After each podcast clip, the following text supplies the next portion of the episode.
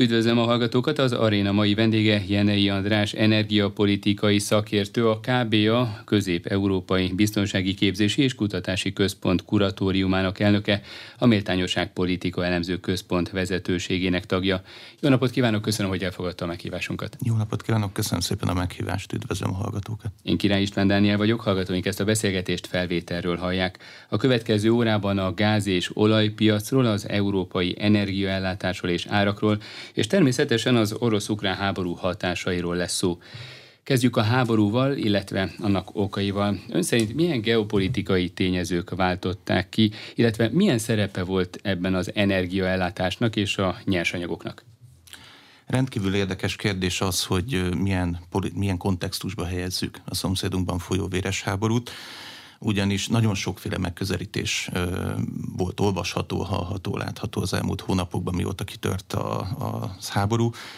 És a legutóbbi értelmezések például Kövér László házelnök ugye úgy értelmezte, hogy ez egy Amerika és Kína közötti háború, vagy Orbán Balázs politikai igazgató amerikai orosz háborúként, proxy háborúként értelmezte, ugye ezek gyakorlatilag hidegháborús értelmezések ami nem áll messze a valóságtól, de nagyon sok különbség van. Én inkább ide hoznék egy, egy, egy neves politikatudóst, Samuel L. Huntington, aki ugye a Civilizációk összecsapása című művében részben Francis Fukuyama történelem vége című felfogására válaszolt, ahol ugye Fukuyama azt mondta, hogy a, eljött a történelem vége, vasfüggön leomlásával a liberális demokráciák kora következik, és mindent a nyugati liberális demokrácia fog megoldani. Tehát gyakorlatilag egy unipoláris liberális világrend fog beállni. Ezt már ugye egy-két évre rá Huntington egy új elmélettel próbálta cáfolni, ami egyre inkább úgy tűnik, hogy beválik. Tehát én azért hozom ezt most ide, mert azt gondolom, hogy nagyon jó ráérezhető a mostani helyzetre, ugyanis ő azt mondja, hogy több civilizációra lehet majd felosztani a világot, ő történetesen 7-8 civilizációra osztja föl, függően attól, hogy milyen szempontból szemléljük a felfogását, és jelenleg, ami zajlik, az gyakorlatilag a nyugati civilizáció, most Huntington értelemben véve beszélek civilizációról, tehát a nyugati civilizáció, vagy most nevezük Euróatlantinak, és, és az ortodox civilizáció között van egy összecsapás. Az ortodoxnál mondjuk lehet eurázsiainak nevezni, ugye Oroszország leginkább így határozza meg magát. És egy olyan országban történik a háború, amelyik ebből az ortodox civilizációból szeretne kilépni, és szeretne a nyugatihoz tartozni. Na most ugye a legfontosabb része ennek a Huntingtoni elméletnek, hogy nem politika mentén zajlik az ellenállás, a súrlódás, a tömbök, a blokkok között, hanem kulturális, civilizáció szinten zajlik. Tehát nem fogadjuk el egymás kultúráját, nem akarunk abban a politikai szisztémában lenni, és nem ideológiáról beszélek, hanem akár politikai rendszerekről, vagy akár gazdasági rendszerekben működni, mint ami a másikban működik. És ezért nagyon érdekes az, hogy ebben a kontextusban szemlélve, ugye itt, itt, lét, itt választ kapunk arra is, hogy miért ennyire fontos most az orosz ortodox egyháznak a szerepe, például az orosz nagypolitikában, geopolitikában, miért volt olyan fontos az ukrán-orosz egyház szakadás, amit fölött elsiklottunk, most azért így értelmet nyer. Nyilván nem kell túlerőltetni ezt a párhuzamot, de azért nagyon fontos ezt ebből a szempontból is szemlélni, hogy, hogy nem csak úgy nézzük, nem csak visszanézünk a hidegháborúra, mert például a hidegháborúban nem volt ennyire globalizált a kereskedelem. Tehát, hogyha már olaj és gázról is beszélünk, a 70-es évekbeli olajembargó az sokkal nagyobb sokként érte a világot, mint most például a gazdasági szankciók. Mert ugye a gazdasági szankciók az gyakorlatilag egy új fegyver, nem?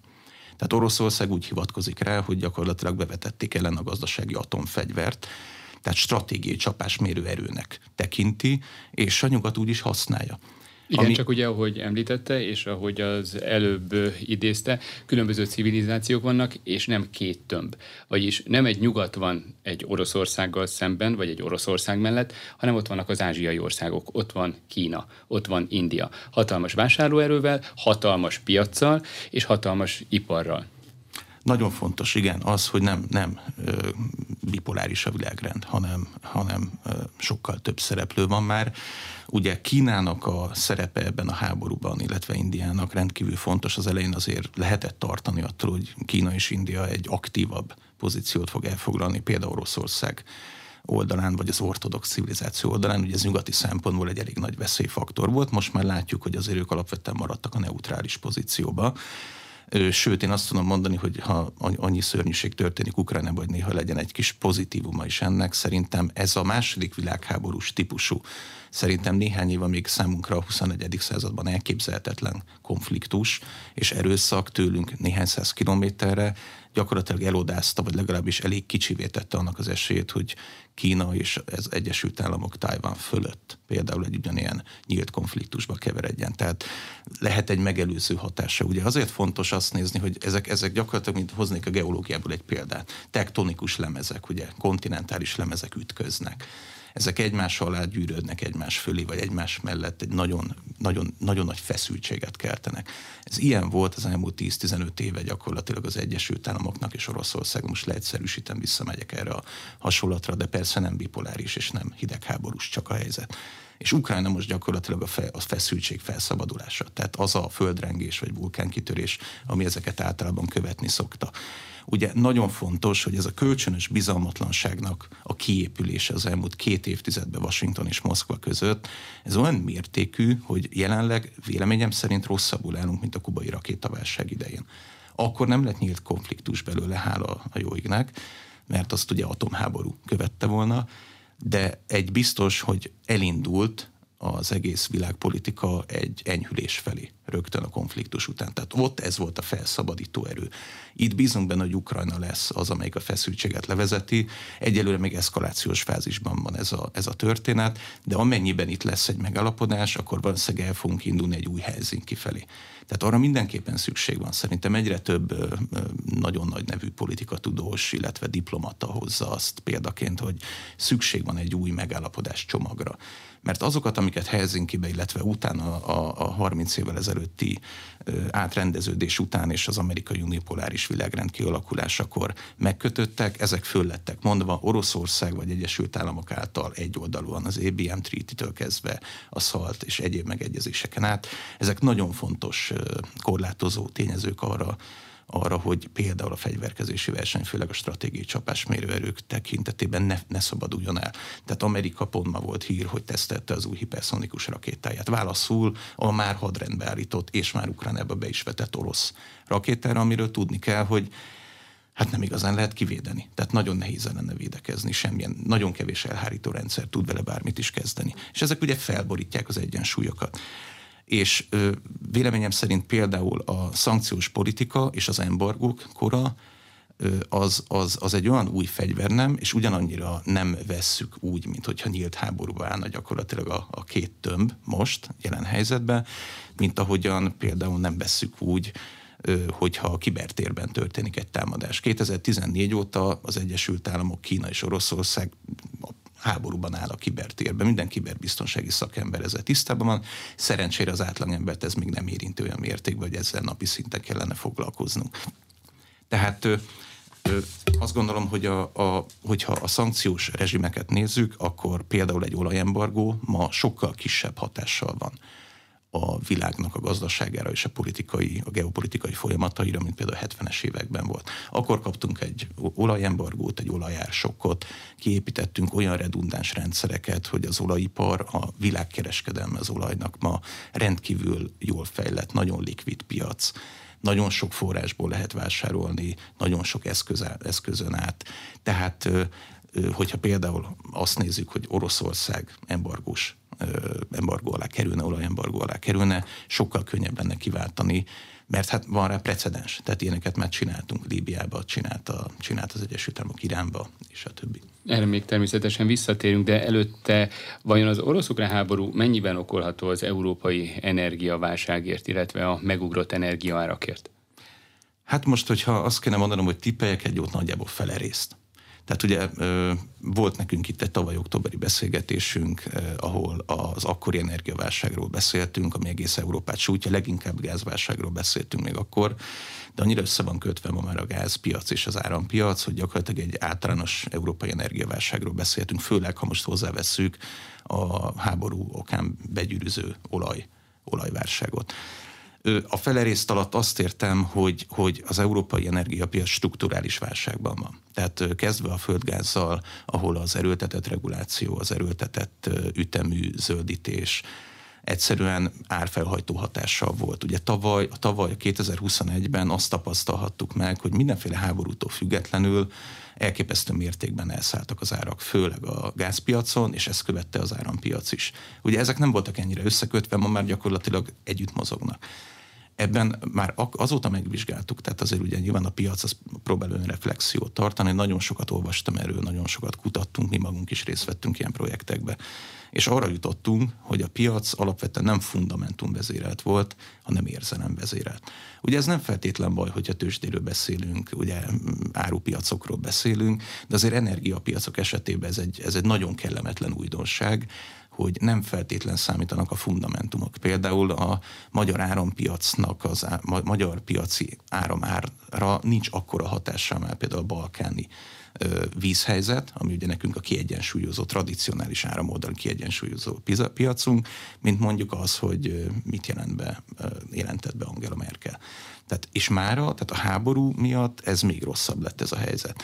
Tehát azt jelenti, hogy ma már alig játszanak szerepet a piaci fundamentumok mindenki azt várja, hogy mi fog történni az ukrán-orosz konfliktusban, háborúban, bocsánat, és hogy Amerika erre milyen válaszokat ad, milyen szankciós csomagok jönnek ki, egy-egy diplomáciai ö, találkozó nagyobb súlyjal hat a TTF-re, a, a holland gáztősdejára, vagy az európai ö, áram ö, árszintre, mint az, hogy például mekkora valós termelés, vagy mekkora valós fogyasztás. Ez nagyon egészségtelen hosszú távon. És például a gázpiacon, mint említett, ugye már tavaly is voltak hatalmas árugrások, a kőolajpiacon is volt nagy mozgás hónapokkal a háború előtt.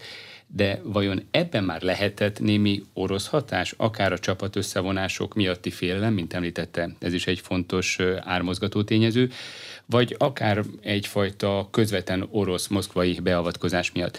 Hiszen ugye sokszor hangzik el elemzőktől az, hogy Moszkva előszeretettel használja a nyersanyagokat fegyverként az árazásban, illetve a hozzáférési lehetőségekben. És ahogy említette, tavaly októberben ön is azt mondta, már októberben, hogy az európai fogyasztás nagyjából 10%-a, 50 milliárd köbméter földgáz hiányzik, illetve hiányzott akkor már nyáron. Szóval elképzelhető, hogy ez is már egyfajta előkészítése volt a mostani helyzetnek, akár tavaly nyáron, amikor már Oroszország egy kicsit kevesebb gázt adott, ugye akkor azzal magyarázták, illetve azzal magyaráztuk, hogy a koronavírus válság utáni helyreállásnál sokkal nagyobb az igény bizonyos területeken, bizonyos területekről pedig nem annyi gáz érkezik, mert hogy ugye reagálni kellett az akkori kereslet csökkenése is. Szóval már tavaly nyáron is, akár a mostani háború előszerét érezhettük, amikor megugrottak az energiaárak? Mit gondol? Nagyon érdekes ez a kérdés, mert 2013-ig kell visszanéznünk, hogy erre választ adjunk, ugyanis Oroszország és azon belül is a Gazprom akkor kezdte el azt az új politikáját, hogy mindegy milyen áron, most nyilván itt idézőjelben rakom a mindegyet, de akár nagy árelőnyel is, minél inkább leöntse az európai piacot földgázzal. Semmilyen más érdek nem vezérelte ebben, mint hogy fel, megnövelje a 29-30 százalékos piac részesedését 40 százalék fölé. Ez gyakorlatilag 2019-20-ra megvalósult, akkor bejött a koronavírus járvány, ami ugye felborította a tradicionális kereskedelmi folyamatokat, viszont 2021-re a Gazprom el, elérkezettnek látta az időt, hogy hogy is mondjam, finoman beleavatkozzon az európai árakba. Mert azért 2018-19-ben rekordalacsonyak voltak az árak. A, ugye visszaesett utána 2020-ban a Covid járvány miatt is akkor is elképesztően olcsó volt a gáz, tehát azért ez hosszú távon egy termelőszállítónak nem egy túl jó Igen, és ugye azt beszéltük tavaly októberben, hogy volt 10 euró alatt 6 euró Így körül van. a gáz, majd decemberben 110-120 euró. És azóta már láttunk magasabb árakat is, csúcsárakat, tehát ez azt jelenti, hogy azért itt volt egy erős fizikai korlát is az orosz oldalról. Ők ezt tudták azzal magyarázni, hogy csak a szerződéses igényeket teljesítik, illetve a spot piacra pedig az ő dolguk, hogy mennyit raknak ki, mennyi feles gáz raknak ki, a feles excess gázt raknak Felesleges, ki. már mint ami még Igen, tehát amit fel tudnak ajánlani, úgymond, és hát kevesebbet ajánlottak föl. Emiatt gázhiány alakult ki. Másrészt ugye akkor volt az elszívó hatása Kínának, és a többi. Tehát már akkor beavatkozott. Azt, az nehéz megmondani, hogy ebben volt-e orosz politikai szándék a Kreml részéről. Hát ha Oroszország háborúra készült, már pedig azért nagyon úgy tűnik, hogy 100-150 ezer, 120 ezer katonának a folyamatos egyéves ukrán határon állomásosztatása sokba került, és eléggé háborús üzemmódnak is tűnt már akkor is. Ugye az Egyesült Államok már egy éve folyamatosan azzal riogatott, hogy Oroszország támadásra készül. Ugye ehhez maximalizálni kell a bevételeket tehát minél több bevételt tudjan hozni. 2021 a Gazpromnak rekord volt, rekord bevételei voltak, miközben nem adott el rekordmennyiségű gázt.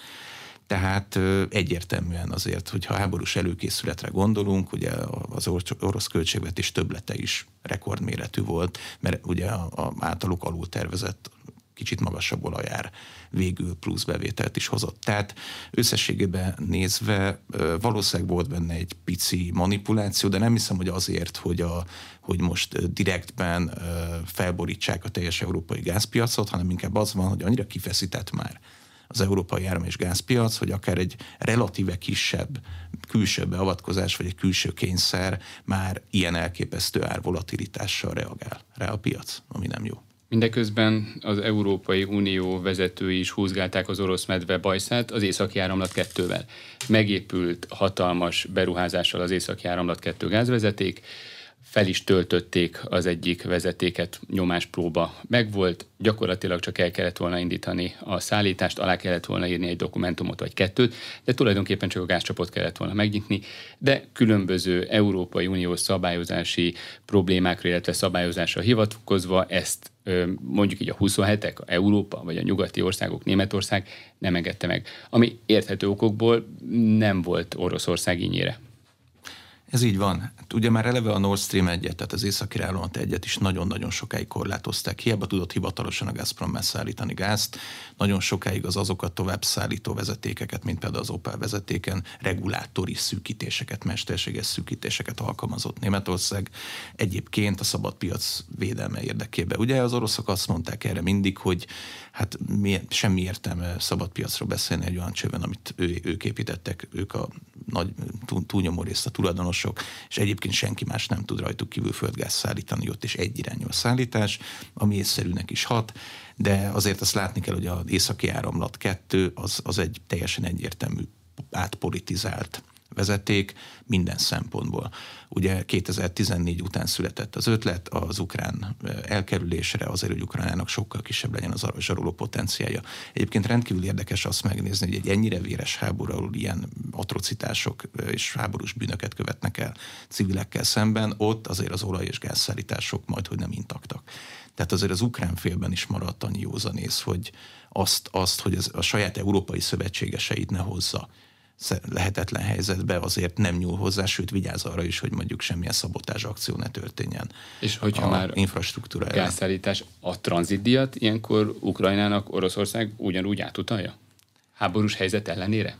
Hát ez egy jó kérdés, hogy a szankciós rezsimben hogy tudja Ukrajnának teljesíteni Oroszország. Erre nincsen információm, feltételezem, hogy igen.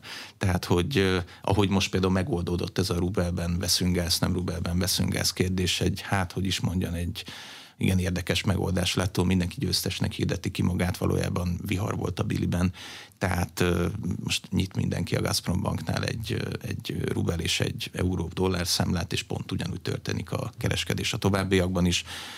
Ez is politika. Ez is inkább politika, plusz azért egy válasz arra, hogy a, hogy lehet finoman a szankciós rezsimeket már most puhítani. Tehát valahol azért ezt a, a, a banki tranzakciókra vonatkozó szankciós rezsimet ezzel már maga az EU is, és az, az oroszok is sikerült egy picit puhítaniuk. Annak ellenére, hogy azért túl nagy engedmények a háború kapcsán nem történtek, ha nem vesszük annak, hogy visszavonultak Kievtől és Harkovtól. Bár az elmúlt öt percben arról beszélt, hogy az elmúlt években az orosz gázszállítások, illetve nyersanyagszállítások miként változtak, vagy éppen hogy csökkentek, de amennyiben egyszer csak véget ér a háború kis túlzással persze, azonnal meg is oldódna Európa energiatermelési és ellátási gondja? Hát a rövid válasz, hogy nem. A hosszú válasz az az, hogy hát ne ringassuk magunkat abba a hiúábránba, hogy ha, hogy ezt az egész, az összes energia piaci problémánkat most Európában itt a Covid okozta, vagy, vagy, a, vagy, a, vagy a orosz-ukrán háború. Tehát itt, itt nagyon fontos azt meg, megnézni, hogy részben a klímaváltozás okozta pánikreakció az elsődleges oka annak, hogy Európában olyan szabályozások léptek életbe, amik középtávon, de már rövid távon mi is elvezettek ahhoz a, ahhoz a hogy mondjam, nem túl jó helyzethez, hogy válságban van. Főleg a gázpiac, de az árampiacot is, de általában az energiapiacot válság helyzet, helyzetben van most Európában. Ugye ez azok a, azok a céldátumok, azok a nagyon nehezen teljesíthető százalékok, hogy 2040, 50-ig, de akár 30-ig is milyen mértékben kell kivezetni a széndiokszid kibocsátással járó termeléseket. Az energetikában ezek nagyon nehezen értelmezhető számok, mert 10 év energetikai szempontból egy középrövid táv. Tehát egy erőművet 20-30-40 évre építenek, atomerőművet 60-80 évre. Tehát nagyon nehéz. Tehát már ott kezdődött például, amiről beszéltünk, a európai ETS piac, vagy széndiokszid kvóta piacnak a manipulációi, ami egy mesterségesen teremtett regulátori piac, ahol az Unió szól bele, hogy gyakorlatilag mennyi a mennyiség, és ebből fakadóan mennyi lesz az ár.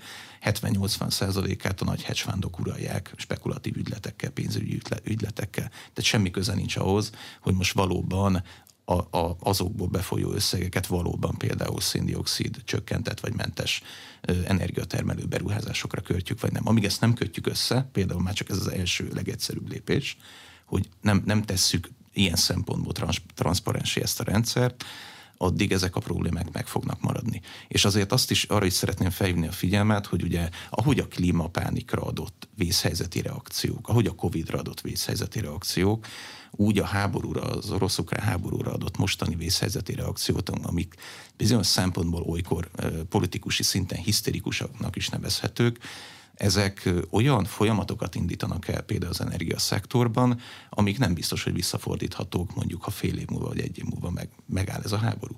Vagy például Oroszország visszakerül valamilyen formába a klubba, mert mondjuk rezsimváltás van és kivonulnak. Most vegyünk egy ilyen példát. Akkor mi történik? Tehát, hogy az energetikában, hogyha kijelölnek egy utat, most például, hogyha a földgázban, majd nyilván fogunk róla beszélni, hogy lecseréljük a csővezetékes orosz szállítás például világ, világpiaci cseppfolyósított földgázra, LNG-re, ha mi ezt elindítjuk, akkor lehet, hogy egy vagy két év múlva olyan párhuzamosságok épülnek megint ki, amik nem az, hogy kis mértékben, hanem nagy mértékben fogják megint a földgáz drágítani. Miközben van egy harmadik regulációs vonal Európába, hogy akkor vezessük ki a gázt, hiszen 2040-es évekre meg kell szabadulnunk a földgáztól.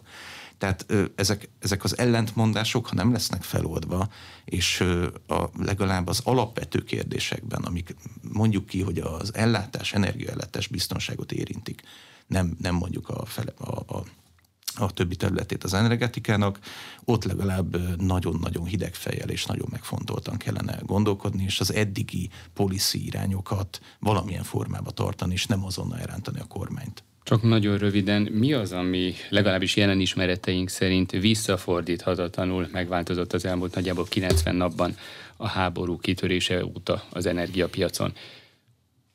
Hát talán, talán az, hogy az orosz földgáznak, vezetékes földgáznak biztos, hogy nem lesz akkor a szerepe a jövőben Európában, mint eddig. Tehát én, én nagyon csodálkoznék, hogyha akármi történik a háborúban, a következő hónapokban, években Európa elállna attól a szándékától, hogy minimalizálja az orosz földgáztól való függését. Nagyon érdekes, hogy ki volt a legelőrelátóbb ebben az egészben, Henry Kissingernek hívják, és már amikor Nixon elnöknek volt a nemzetbiztonsági főtanácsadója, ő volt a leghangosabb kritikusa annak, hogy szovjet vezetékeket a Varsói blokkon kívülre, de már oda is, mert ők már ugye előre úgy gondolkodtak, hogy egyszer összedől a Szovjetunió, és akkor majd a Kelet-Európa is nyugati érdekszféra lett, így is lett.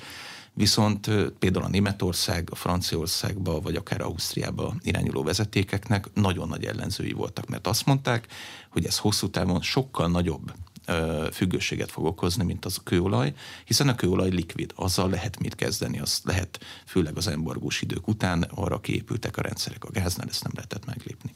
Néhány perccel ezelőtt említette az Európai Bizottság egyik tervét, mely szerint az uniós államok teljes mértékben hátat fordítanának az orosz energiahordozóknak, akár már rövid távon is. Mekkora realitása van ennek a totális függetlenedésnek? Ugye meg kell különböztetni, hogy az orosz olajról vagy orosz földgázról várunk le. A kettő ég föld Európa szempontjából. Az olajról, ahogyan már említettem is a, a műsor elején, azért elég jó és elég nagy eséllyel tudunk leválni. Nyilván üzletileg ez nem jó. Tehát a, a jellemzően az urász olajat 10-15 százalék kedvezménye tudják az oroszok a, még a Brenthez képest is szállítani csővezetéken át. Tehát akik, akik ebből élnek itt Európában, azoknak ez mindenképp egy veszteség lesz. Másrészt ugye az orosz könnyűolaj az nagyon jó minőségű olaj, tehát hogyha, ahogy például Magyarországon is, hogyha nem orosz olajat kellene finomítani, 10-30 százalékkal rosszabb vagy kevesebb végterméket, finomított terméket tudnának a finomítók produkálni, tehát ez is már ugye egy üzleti veszteség, de itt valójában üzleti és nem technológiai kérdésekről beszélünk, nyilván természetesen, hogyha egy teljesen könnyű olajra optimalizált finomítója van egy cégnek, az egy technológiaváltást is igényel, hogy egy nehezebb olajat tudjon finomítani, de nem, nem olyan mértékű a probléma, mint mondjuk a 70-es években volt, akkor sokkal függőbb is volt az egész európai, meg az egész világ gazdaság a kőolajtól, ma már nem annyira függő. Tehát azt, az, azt a 5 millió uh, hordó olajat, orosz exportot, aminek csak egy része megy Európába, azt elég jól tudnánk szankcionálni. Az más ügy, hogy az oroszoknak ez nem lenne akkora érvágás. Tehát azt gondoljuk, hogy miután az olajból van a nagyobb bevétele az orosz büdzsének, ezért azt kell először megütni. Viszont azt is látni kell, hogy azért az olaj, ahogy már mondtam, likvid termék, tehát azt ők el tudják adni Indiának, el tudják adni Kínának, el tudják adni bárhova a világon tehát Európán kívül is nyilván van nekik egy kényelmi faktora a csővezetékes szállításban, a meglévő szerződésekben, és a többi, és a többi. És ebben az esetben ott az ottani technológiaváltás az nem telne időbe, és nem kerülne pénzbe, mert ugye, mint mondta, két különböző fajta olajról van szó. Európában mondjuk a molnak, ugye hallottuk itt az arénában is, Hernádi Zsolt elnök vezérigazgató mondta, hogy mennyi pénzbe kerülne és mennyi időbe az átállás, de hát a másik oldalon is ugyanígy idő és pénz mire átállnak az egyik olajfajtáról a másikra? Mert hogy ugye ez is lassítja Oroszországnak a bevételi lehetőségét, az új vevő megtalálását. Hát ugye az, az, az amit az oroszok tudnak termelni olajat, az adott, az, hogy hova szállítják, és milyen minőséget, az, az, az változhat, de azért alapvetően nekik ez szerintem nem okoz akkora átállási vagy hogy mondjam, olyan technológia is túl nagy, túl nagy pénzügyi befektetési kényszer. Tehát, hogy kivéve, hogyha blokkád alatt vannak, mint most például a Fekete-tengeren. Tehát azért az, az, az egy nagy érvágás az oroszoknak. A másik, hogyha megnézzük, hogyha most háborús helyzetben nekik nagyon nagy kedvezménnyel kell szállítaniuk a csővezetékes olajat, az ugye az kiesés. Tehát annál kevesebbet tud a rossz nyelvt csinálni. Tehát nekik mindenképp előbb-utóbb meg kell vizsgálniuk azt, hogy legyenek alternatív útvonalaik.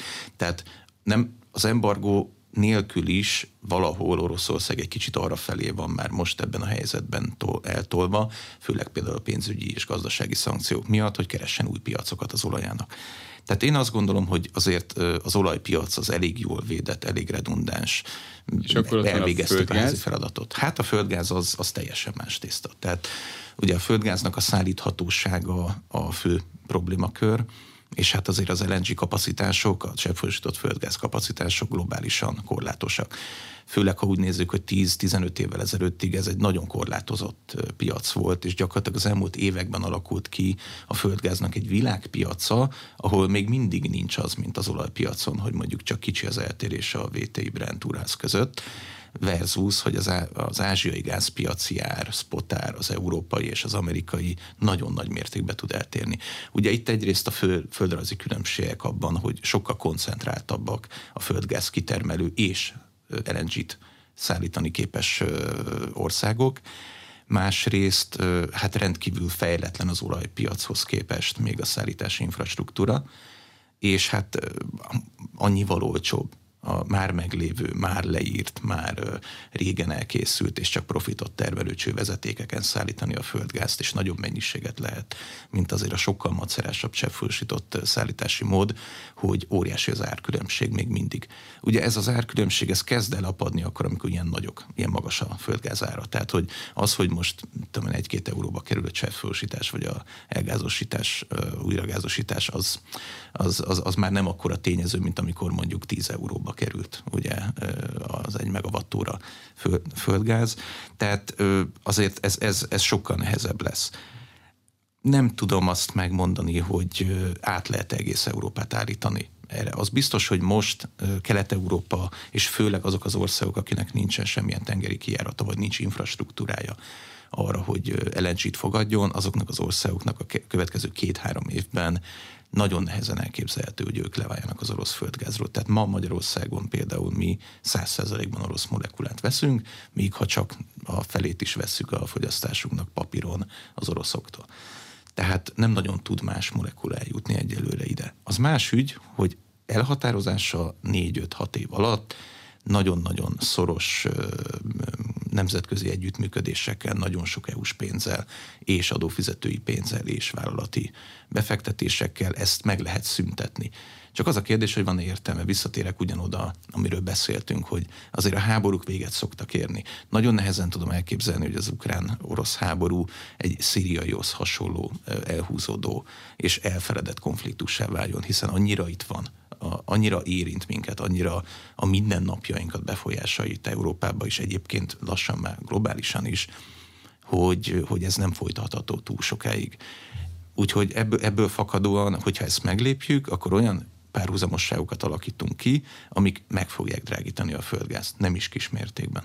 Milyen alternatív útvonalak és beszerzési források vannak? Mert ugye említett, hogy Magyarországon a molekula szintjén legalábbis szinte 100%-ban vagy 100%-ban orosz gázt használunk, de azt nem szabad elfelejteni, hogy a Körki folyosított terminálon van magyar kapacitás, egy milliárd köbméter talán, uh-huh. vagyis nagyjából az éves felhasználás 10%-át képesek vagyunk cseppfolyósított földgázból biztosítani. Más kérdés az, hogy természetesen, mármint legalábbis a földgázpiacon természetes módon az ott lefejtett gázt azt nem hozzák el Budapestig vagy Győrig, hanem tulajdonképpen kicserélik, mert mondjuk az elektron az, hogy honnan érkezik Paksról vagy Ausztriából, az teljesen mindegy, világít a lámpa.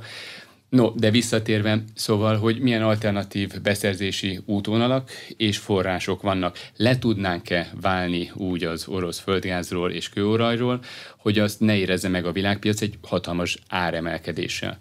Hát van egy triumvirátusa ennek, egyrészt ugye fogyasztás csökkentés, tehát hogy ugye ezt épületenergetikával, az ipari fogyasztás átállításával, az erőművi portfólió módosításával lehet elérni. Ez hatalmas pénz természetesen, Ez euró, nagyon sok milliárdok, pénz. százmilliárdok hosszú idő, és sok akarat kell hozzá, és nagyon sok érdeket kell átalakítani, vagy félretolni ehhez. A másik ugye az, hogy, hogy gyakorlatilag másik forrást keresünk. Ugye Magyarország ebből a szempontból elég jól áll, tehát Szlovénián kívül mindenkivel van összekötő vezetékünk, de paradox mond épp az hiányzik most talán majd a legjobban, hiszen Horvátországgal fizikailag nagyon nehezen tudjuk ezt a gázt leszállítani, amit az Krükelendzsire hoznak. Nem véletlenül van egy swap ügylet ebben az egészben benne, tehát cseréljük el a gázt. Ebben részben benne van a horvát-magyar viszonynak a furcsaság az elmúlt 10-15 évben, amin ugye a legutóbbi napok sem segítettek. Tehát sajnos én azt gondolom, hogy Horvátországban az, hogy Magyarország egy jóval kibővítettebb LNG kapacitást építsen ki, ami biztosítja is Magyarországnak az ellátást, és biztonságban is jön át a gáz, az, ahhoz nagyon komolyan kéne javítani a horvát-magyar kapcsolatokon, szemben azzal, hogy például Szlovéniával kifejezetten jók a kapcsolatok, meglátjuk, hogy az új kormányjal mi fog történni, de ott például egy LNG kapacitás kiépítése nem lehetetlen, és egy interkonnektor kiépítése sem lehetetlen. Tehát például ez egy, lehet egy út. Még egy érdekesség, hogy ugye nem, szab, nem, nem kell csak saját megoldásban gondolkodni. Tehát azért ne feledjük Ukrajna, ha véget ér a háború, egy példa, a második világháború óta példátlan újjáépítés fogott történni, aminek ugye lesznek óriási nyertesei, és lesznek vesztesei, jó lenne nem a vesztesek közé tartozni, és egyébként azt gondolom, hogy miután az ukrán újjáépítés, illetve az ukrán megmaradó nehézipar továbbra is borzasztóan gáz, éhes lesz, és gázt akar majd égetni, ezért a lengyel útvonalon kívül, mert ugye Lengyelország lesz ennek a nagy nyertese, hogy ő fogja Ukrajnát nagy részt ellátni földgázzal, meg tranzitorszánként Szlovákia. Mert ott vannak cseppfolyósított földgázterminálok és jelentős kapacitás. Így van, pontosan így van, és a lengyel fogyasztás alacsony, nyilván növekedni fog, de hát ők is képesek, szint nem korlátlanul, de nyilván a piaci keretek között korlátlanul képesek növelni a cseppfolyósított kapacitást. Magyarország is beszállhatna ebbe. Tehát egyébként ez egy kiváló újraindítási pont lehet a bilaterális kapcsolatokban, hogy egy ukrán-magyar, szlovén vagy horvát koridort kiépíteni, hogy rajtunk keresztül is menjen földgáz, és ezzel megoldunk, ugye két legyet ütünk egy csapásra. De hát nyilván ez most még ebben a helyzetben, mai helyzetben ez egy ilyen wishful thinking. Van, van még a román forrás, amiről ugye már évek óta beszéltünk, végül a román regulációs és politikai problémák részben dugába, dugába dölt ez az egész projekt, ez a Neptun projekt, ugye a Fekete-tengeri tengeri földgáznak a kiaknázása. Azzal kapcsolatosan azért továbbra is fönnáll az, hogy a román politikának és a regulációnak és az ottani céges csatározásoknak az áldozata lehet, tehát azért az annyira nem független forrás. Mert hogy ott van Európa egyik, legalábbis jelenleg legjobban kecsegtető földgázmezője, évek óta egy amerikai-osztrák konzorcium próbálta, szerette volna kitermelni de politikai okokból nem lehetett, és ugye Szijjártó Péter Orbán Viktor sokszor és többször beszélt arról, hogy akár a magyar felhasználás 20-30 százalékát is tudnánk onnan fedezni, hogyha az a földgázmező beindul, csak ugye van, aki most már azt mondja, hogy igen, igen, nagyon szépek az előrejelzések, csak nem is biztos, hogy annyi gáz van ott. Igen, ez egy érdekes kérdés, hogy működik-e a geológia, vagy nem, hogy ez a upstream iparágnak, a kutatás-termelésnek a szépsége, hogy nagyon bele lehet nyúlni, és nagyon félre is lehet nyúlni. A gázinfrastruktúra megvan, a, a két ország közötti gázkapcsolatok kiválóak. Tényleg nagyon sok cég, magyar cégek is vannak jelen a román piacon, nagyon komoly tréderek is, kereskedők, tehát hogy Igazából én inkább arra hívnám fel a figyelmet ennek a biztonságpolitikai aspektusára. Azért ott zajlik egy háború, attól a mezőtől nem is olyan messze. Jelenleg éppen, tehát az a kígyó sziget, amiről szoktunk olvasgatni, az nincs annyira messze ettől a Neptun mezőtől. Tehát azért az is most már egy biztonsági kérdése is válik az, hogy ott lehet-e biztonságosan kitermelni kőolajat, földgázt ennyire közel egy konfliktus zónához. Mert abban az esetben, hogyha Oroszországé lesz mondjuk a déli, déli terület, és teljes ellenőrzés alá vonják a Fekete-tengert, még abban az esetben is gondoljunk bele, hogy ez egy mennyire más biztonságpolitikai helyzet, mint mondjuk két-három évvel ezelőtt volt. Tehát azért egy olajcég nagyon-nagyon sok kockázatot képes elvinni, főleg egy egy multinacionális olajcég, de nem biztos, hogy ilyen típusú kockázatokat szívesen vállal. Tehát én azért túl nagy tétet nem tennék, túl nagy fogadást nem tennék erre a román útvonalra. És mi az, ami biztosnak tűnik most? Hát ami biztosnak tűnik, hogy lehet Mosonmagyaróvár felől, tehát Ausztria felől hozni, az nagy kérdés lesz, hogy oda Honnan? hogy fog a földgáz eljutni, egyelőre Oroszországból, de aztán azért Németország, Franciaország előbb-utóbb nagyon-nagyon komolyan be fog kapcsolódni az LNG vérkeringésbe, és akkor le fog hozzánk is jutni.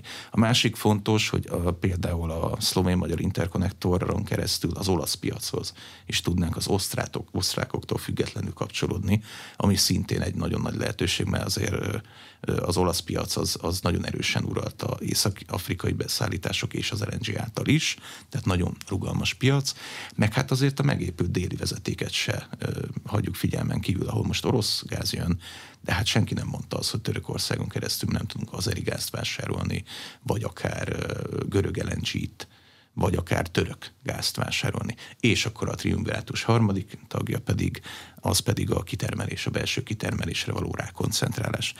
Tehát azt gondolom, hogy az elmúlt 10-15 évben azért a, a MOL is leginkább arra koncentrált, hogy új technológiákba fektessen, vegyipart, FMCG-t, nagyon sok mindennel foglalkozott, és sok kicsit kevesebbet koncentrált az ő hagyományos területére, a kutatás termelésre hogy Magyarországon nagyon sok potenciál van még ebből a szempontból. Én, én könnyen beszélek, 15 éve a, a karrieremet a, a, a Makói földgázmezőn kezdtem, akkor ott volt ugyanígy egy hármas együttműködés amerikai és két magyar, magyar és kanadai cég együttműködése, az nem vezetett ugye sikerre, de hát akkor még talán a technológia és a többi, és nagyon sok minden fejletlen volt ehhez, de most nem, nyilván nem a sérgázról beszélek, és a palagázról, mert nem feltétlen az, az kell most itt kitermelni Magyarországon, hanem, hogy is mondjam, le kell hajolni a mózsákért is és azért a sok kicsi, az sokra fog menni. Például a független termelők ma Magyarországon, akik a molnak a régi elfeledett mezőit az alában például most hasznosítják, mind olaj, mind földgáz fronton, rendkívül nagy szereplőké váltak az elmúlt években, ugye az elmúlt tíz év egyik nagy sikere volt a, a magyar kormányzati energiapolitikai szempontból ez a, ez a koncesziós rendszer, amin keresztül ugye geotermális és szénhidrogén koncesziókat adtak ki. Mennyit lehetne így behúzni? Mennyi földgázt lehetne így nagyjából felszíre hozni. Ugye azt említettük, hogy nagyjából 10 milliárd a teljes éves felhasználás, amiből körülbelül 1 milliárd jelenleg is a hazai kitermelés. Meddig lehetne ezt fokozni, ezt a 10 ot jó kérdés, másfél-két milliárd köbméterig vissza lehetne vinni, jó eséllyel. Az a probléma, hogy azért a magyar földgáz termelésnek, amik maradtak lehetőségek, jelentős része úgynevezett inert gáz, tehát kevert gáz, nem csak metán van benne, hanem nagyon sok minden egyéb nyavaja, széndiokszid, nitrogén, stb. Egyiket könnyebb és nehezebb kezelni, mint a másikat. Át lehetne állítani bizonyos szempontból a fogyasztást is erre, de mondjuk ha már például átállítanánk a fogyasztást inert gázra, akkor ott már felmerül a kérdés, hogy mi nem állítjuk át áramra, vagy bármi másra, megújulóra. Tehát, hogy azért ezek, ezek nagyon komoly energiapolitikai kérdések, de mindenképp foglalkozni kell, nem csak magyar, hanem európai szinten is a belső kitermeléssel, olykor talán egy kicsit újra gondolva azokat a környezetvédelmi szempontokat is, amik ezek bőven idő előtt le lettek állítva ezek a kitermelések. Akkor nézzünk át a kerítés túloldalára, ugye ez a vevői oldal, de ott van ez eladói oldal. Képes lehet Oroszország leállítani teljes európai gázexportját, akár mondjuk így büntetésből, szankciós politikaként, vagy egyszerűen azért, mert ezzel szeretné ellehetetleníteni az európai ipart. Mert ugye például Bulgáriába és Lengyelország irányába a Jamal vezetéken már nem érkezik nyersanyag. Képes, természetesen le tudja állítani, de ennek vannak ugye nem csak gazdasági, hanem technológiai következményei is. Tehát ugye azt tudni kell, hogy Oroszország több mint 700 milliárd köbméter földgáz termel egy évben, abból csak 200 környékét exportálja Európába, illetve úgy általában, és majdnem 500 milliárd köbmétert ő maga éget el. Tehát Oroszország elképesztően nem hatékony, hogyha azt nézzük, hogy hanyadik a rangsorban az ipari országok között, és majdnem annyi földgázt éget, mint amennyi teljes Európa tehát nyilván, hogyha ott lenne egy energiahatékonysági valamilyen reform és forradalom, egészen elképesztő mértékben tudnák ezeket a számokat javítani, de hát nyilván nem ez a cél. Hát most mondok egy példát, a Moszkvában most a földgáz 1000 köbméterre 50 dollárba kerül, mi meg 500 ér veszük jó esetben. Tehát uh, nyilván az export arra is szolgál, hogy ezt a belső rezsicsökkentést, ami ott örökös, és amióta van földgáz és olajkitermelés, az ott megvan, ezt tudják miből finanszírozni. De van egy olyan technikai korlátja is, hogy ha leállítják a teljes gázexportot, akkor vannak, tudnak például választani, elkezdik ösztönözni a lakosságot plusz fogyasztásra, nyáron ezt elég nehéz. Elkezdik az ipart átállítani, vagy az ipart ösztönözni, hogy fogyasszon többet és elkezdik feltölteni a tárolóikat, a belső, nem az európai gáztárolókat, azokat most ürítik, mert ugye félnek attól, hogy lefoglalja az Unió vagy az országok a háború miatt, meg a szankciók miatt a benne tárolt Gazpromgázt, de ahogy elérik a tárolóiknak a maximumát, akkor két opció van. Vagy kiventilálják a kitermelt földgázt, ami elég katasztrofális következmény. Vagyis egyszerűen megnyitják a csapot, és, és megy a gáz, vagy elfákjázzák elég. El is lehet fákjázni, az a jobbik eset, hogyha elfákjázzák, de azért itt olyan mennyiségről beszélünk, hogy azt nem olyan egyszerű elfákjázni sem. Vagy hát most profánul szóval ledugózzák, tehát lezárják azt a mezőt. Most azt tudni kell, hogy az orosz gázmezők, ahonnan ők hozzák, és olajmezők, a földgáz rendkívül nagyok, nagy kapacitásúak. Nem olyanok, mint a sérgáznál, hogy nagyon sok kis kút van rajta, hanem relatíve kevés, nagyon nagy teljesítményű kitermelő egység. Ezeket lezárni, újraindítani idő, pénz, energia. És utána van olyan mező, ahol 20-30 százalékos hozam csökkenés áll be. Tehát rendkívül kockázatos, úgyhogy ezt túl sokáig Oroszország nem tudja csinálni de talán érdekes megvilágítani ezt az aspektust is, hogy nem annyira egy oldalú függőség, ez inkább egy szimbiotikus kapcsolat. Mennyire versenyképes az orosz energiaipar nyugati technológia nélkül. A szankciók hathatnak-e úgy az orosz kitermelésre, hogy az jelentősen csökken vagy változik, vagy legalábbis a potenciál, a gázkitermelési potenciál a jövőre nézve csökken? Hát a szankciós politika meg 2014 óta sújtja a, a kutatástermelési szektorját Oroszországnak, például azzal, hogy kivonultak a nagy nyugati cégek, amelyek nyugati olajcégek, amik azért alapvetően a, a, abszolút az új technológiáknak a felegvárai, és nem az orosz cégek azok. és hát sem Kínából, sem Indiából, sem máshonnan nem tudnak nagyon új technológiákat vásárolni. Ugye Norvégia se ad el például az oroszoknak technológiát a szankciók miatt, ez most még rosszabb lett. Tehát hát azt gondolom, hogy ők meg tudják oldani azért a saját upstream szektorukban az, hogy tudjanak olajat és gáz termelni, de például az Enhanced Gas Recovery és Oil Recovery, tehát ez a, ez a, a meglévő mezőknek a még nagyobb hozam növekményt eredményező technológiai fel, felturbozását, ezt már nem biztos, hogy meg tudják saját technológiából csinálni és miután itt is globalizált az egész, ezért valószínűleg még a saját meglévő technológiájukhoz az alkatrész utánpótlás sem olyan egyszerű. Hát gondoljunk bele, hogy kénytelenek légzsákok nélkül autókat gyártani mostantól, amíg ezek a szankciók életben vannak. Gondoljuk el, hogy a finom technológiáknál akkor ez még milyen problémákat okoz. Tehát mindenképp hatással lesz. Már hatással van 2014 óta, de most a következő években még nagyobb hatással lesz. Viszont azt is figyelembe kell venni, hogy Oroszországnak elképesztő potenciája van, mint földgáz, mint olaj tekintetében, viszont óriási a belső, belső fogyasztása is. És ahogy a szankciók hatnak, ahogy el van szigetelve a világtól, ez a belső fogyasztás nyilván növekedni fog, hiszen egy csomó importterméket saját magának kell majd megoldania, amit nyilván energiaigényesen fog tudni megoldani, hiszen nem tud ö, nyugati nyugati jó minőségű és például alacsony energiaintenzitású gyártási technológiákat vásárolni. Még a háború előtt vagy talán már az év elején készültek-e olyan felmérések, hogy a 700 milliárdos kitermelés, éves kitermelés hogy nő vagy növekedhetne a következő 5-10 évben, tudván, hogy ez idő alatt az Európai Unió pont ellenkező irányú törekvésekkel csökkenteni próbálja a gáz felhasználását, pontosabban legalábbis hosszabb távon szeretné, hogyha a gáz sokkal kevesebb, kisebb szerepet kapna az Európai Unióban. Szóval mire lehet számítani, vagy mire számítottak eddig, hogy nő, hogy nőhet az orosz kitermelés, illetve az orosz termelés. Érdekes párhuzamosság volt az orosz kommunikáció az elmúlt tíz évben és az Európai Unió kommunikációja között ebben, hiszen mindketten rendre csökkentették a kilátásokat. Az EU ugye olyan regulációkat hozott, amelyekben nyilvánvaló volt, hogy a fogyasztás csökkenni fog a gázfogyasztás, a Gazprom pedig rendre azt jelentette, de hát az előző évekén mindig kevesebb kitermelési célokat adott meg. És most nem arról beszélek, hogy mennyit képes termelni, hanem az, hogy mennyi volt az, mennyi a következő évi termelési cél. Ugye ezeket a, azért a, a, egy ilyen, egy ekkora ipari komplexumnak a kitermelési portfólióját kezelni nagyon nehéz. Tehát például azért is szerette mindig is a Gazprom hosszú távú szerződéseket, mert tudja a kockázatokat rendesen mitigálni 15-20 évre előre. Tehát ő nekik nagyon komolyan 3-5 évre előre kell gondolkodni, az a minimum időtáv.